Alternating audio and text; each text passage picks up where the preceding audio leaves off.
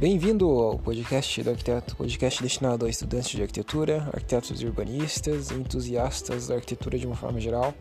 Meu nome é Rafael Fischer, sou o criador do podcast do arquiteto.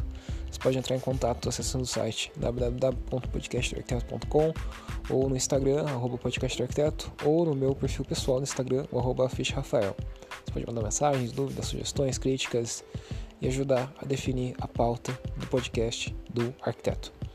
No episódio de hoje a gente vai falar sobre o desastre que nunca aconteceu, que é o edifício do Citigroup Center em Nova York, um edifício extremamente icônico que tinha tudo para ter caído e não caiu, felizmente, né?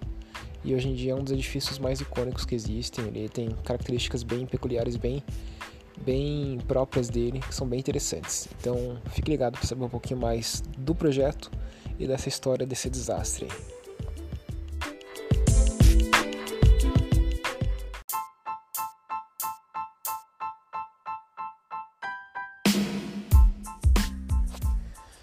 Agora que eu percebi que a gente está falando de um possível desastre da arquitetura e da engenharia, e a gente está no episódio 66, sugestivo, né? Enfim, o Citigroup Center Building ele é um edifício que, como eu falei na introdução, ele está localizado na cidade americana de Nova York, nos Estados Unidos, e ele foi inaugurado no ano de 1977. Então já faz aí o que? 40 anos, mais de 40 anos que esse edifício está lá. E ele foi projetado por um arquiteto chamado Hugh Stubbins, um arquiteto americano. Mas o, o principal a coisa, o principal projetista, não, não o principal projetista, mas o principal ator do projeto do, do City Group Center foi o engenheiro dele, porque o, o edifício tem umas características bem diferentes, bem peculiares, ali que eu já vou falar para você qual que é. Mas o engenheiro se chamava William Messurier, hum, provavelmente descendência francesa, né? E então essa dupla, né, tanto o Hugh quanto o Messurier, eles foram responsáveis pelo projeto do Citigroup Center Building. Ele é um edifício que tem 279 metros de altura, um edifício extremamente alto. 279 metros de altura é maior que qualquer prédio que exista aqui no Brasil, por exemplo. E ele tem 59 andares de, de, de andares, né, dentro do edifício, em plena Manhattan, né, na ilha mais importante lá de Nova York. E na época que foi inaugurado, ele chegou a estar tá presente na lista dos 10 edifícios mais altos do mundo na época que ele foi inaugurado. Então, se eu não me engano, na época que ele foi inaugurado, ele era o sétimo edifício mais alto do mundo. Obviamente, hoje em dia a gente tem edifícios bem mais altos, mas na época ele era bem, bem alto mesmo.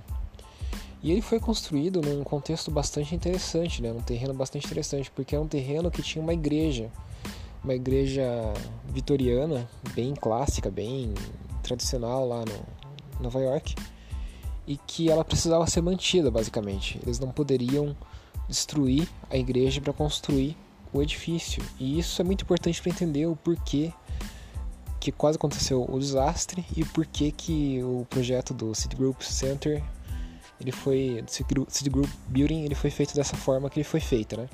Então já já eu vou entrar nessas minúcias mais particulares dele.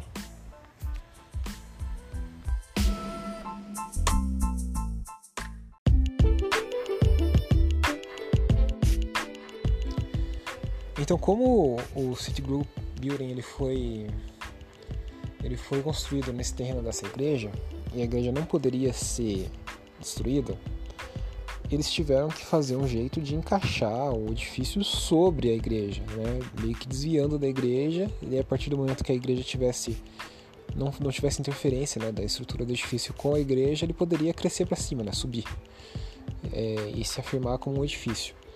Então a solução que os dois, a dupla, encontrou né, para resolver essa situação foi suspender o edifício né, nove pavimentos acima do nível do solo. Então você não teria interferência do edifício na igreja, você teria uma parte livre ali que a igreja poderia acontecer. E eles também resolveram deslocar os pilares principais do edifício, que normalmente no edifício que tem uma planta quadrada, que nem a planta do Citigroup Center, você coloca os pilares nas extremidades, né, nas quinas. Só que como uma quina ficava bem em cima da igreja, não tinha como colocar um pilar ali, você tinha que tirar o pilar para não interferir na igreja. Então eles colocaram os pilares para o centro do edifício, para o centro do, das fachadas. Então, em vez de ficar na quina, imagina uma planta quadrada. Em vez dos pilares ficarem na quina, eles ficaram deslocados para o centro da, da, de cada fachada, entendeu? Então você tinha um núcleo central lá acontecendo, como todos os arranha-céus têm, e aqueles pilares que normalmente ficariam nas quinas, eles foram deslocados para o centro. Então ficou uma coisa bem diferente, assim, de tudo que era, tinha, tinha sido feito até então. Você tinha um edifício extremamente alto, né, com 10 pavimentos, basicamente 9 pavimentos elevados do, do chão, né, e essas, e colunas gigantes, altíssimas ali, acontecendo e elas estavam deslocadas em relação às quinas. Então é uma coisa, uma configuração estrutural bastante inusitada para os edifícios que eram feitos desse estilo. Né?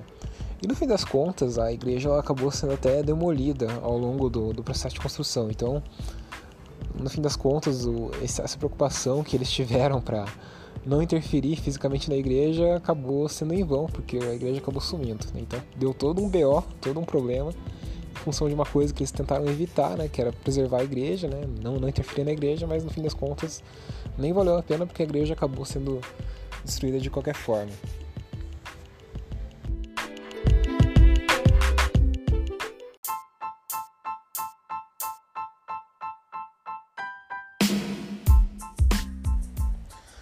Bom, como o edifício do Citigroup Center ele tinha essa característica de ter esses pilares aí deslocados em relação ao centro, houve uma preocupação por parte do engenheiro, né, do Messurrier, de garantir com que o edifício tanto aguentasse a carga vertical, né, do próprio edifício, ficasse em pé, quanto também aguentasse possíveis eventuais ventos, vendavais, é, tornados, furacão.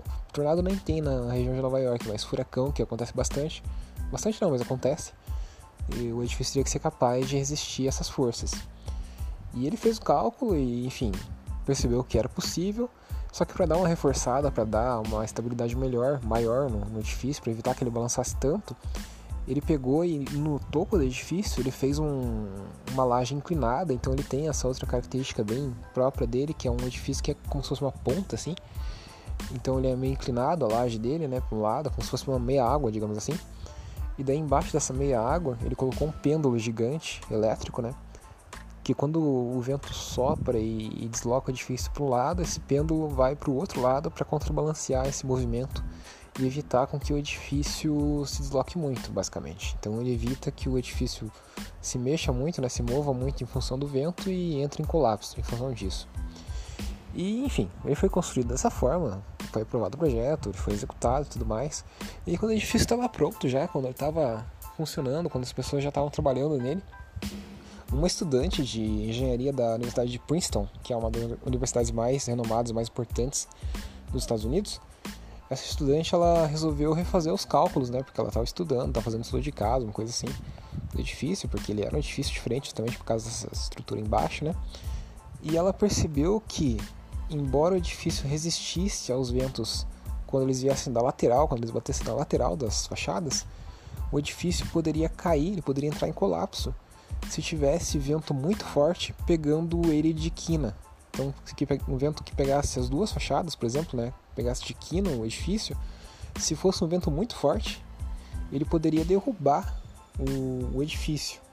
Então, eu, ela percebeu isso, ela fez esses cálculos, percebeu isso, resolveu mandar esses cálculos para o engenheiro, né, para o Messurrier.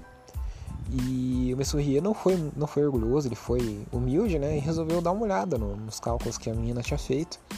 E de fato, né, ele percebeu que de fato, em determinadas condições, em determinadas situações, em determinadas tempestades, de fato, se pegasse o vento de quina, o edifício poderia cair. E isso com o edifício já funcionando, com as pessoas trabalhando lá dentro. Então, para você ter uma noção, é, ele percebeu isso, ele foi consultar o, pessoal da meteorologia de Nova York, né, para ver o histórico de tempestades que tinha lá. Então, uma vez a cada 54 anos aconteceria uma tempestade que teria potencial de derrubar o edifício, que teria potencial de fazer esses ventos com a força suficiente que se pegassem de quina iriam derrubar o edifício. E ainda mais, se acontecesse de acabar a luz se você não tivesse luz que controlasse aquele pêndulo gigante que eu falei que existia lá em cima, né, para contrabalancear o balanço, a cada 16 anos existiria uma tempestade em potencial que poderia derrubar o edifício. caso o pêndulo lá em cima não estivesse funcionando em função de uma cadeia de luz. Então era uma situação bastante dramática, porque as pessoas estavam trabalhando no edifício já e ele tinha um risco real né, de cair. Se desse uma tempestade, se desse o azar de ter essa tempestade né, a cada 16 anos, que cortasse luz a cada 54 anos, é, o edifício poderia de fato cair. Então foi feita uma força-tarefa, ele entrou em contato com a Cruz Vermelha, com o pessoal, o governo da cidade de Nova York, com várias pessoas. Eles refizeram alguns cálculos lá e, resolveram fazer um reforço na estrutura do edifício para garantir que ele fosse resistente a uma eventual tempestade dessa que teria o potencial de derrubar o edifício. Só que tem um detalhe: ninguém que trabalhava no edifício foi avisado disso. Então as pessoas continuaram trabalhando lá durante todo o processo de reforma, durante todo o processo de, de, de reforço estrutural, sem saber que elas poderiam, de repente, vir a morrer. Morrer não, mas é morrer, né? Porque imagina o edifício. Bom, enfim, tá meio Tá meio cabuloso essa conversa aqui. Enfim, poderia acontecer um desastre, elas poderiam, enfim, ser vítimas desse desastre, né? Sem saber o que tinha acontecido. E mais, é um edifício que está numa, numa região bem adensada, se aquele edifício tombasse, ele ia com certeza fazer um efeito dominó em outros edifícios. Então foi uma situação bastante complicada, né? E teve todo um complô, entre aspas, assim, assim engenheiros, Cruz Vermelha, governantes, que conseguiram fazer com que fosse feito esse processo de reestruturação, de reforço estrutural para garantir que o edifício não cairia, sem que ninguém soubesse, sem que ninguém tivesse sido avisado disso.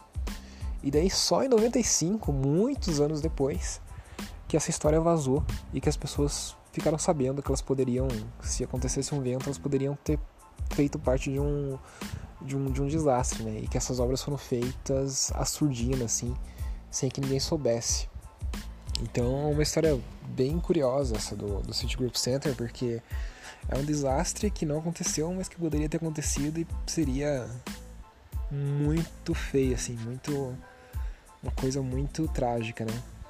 Então, enfim, ainda bem que essa aluna de Princeton descobriu essa falha estrutural e eles conseguiram corrigir. Mas fica aí a, a discussão ética, né? Será que de repente os, os trabalhadores não deveriam ter sido avisados? Será que de repente toda a região ali que poderia ser influenciada por um eventual tombamento do edifício deveria ter sido evacuada? Será que eles fizeram a coisa certa e não, não avisar o pessoal? Então fica essa discussão do ponto de vista ético, né? Que, que se eles agiram certo ou não.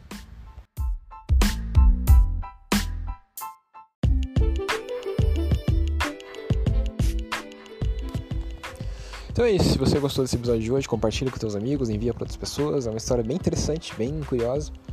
E o edifício, o projeto também é bem legal, é bem icônico. Então, tanto do ponto de vista de arquitetura quanto do ponto de vista de história, é uma coisa bacana. Então é isso, a gente se vê no próximo episódio. Um abraço, falou, valeu, fui.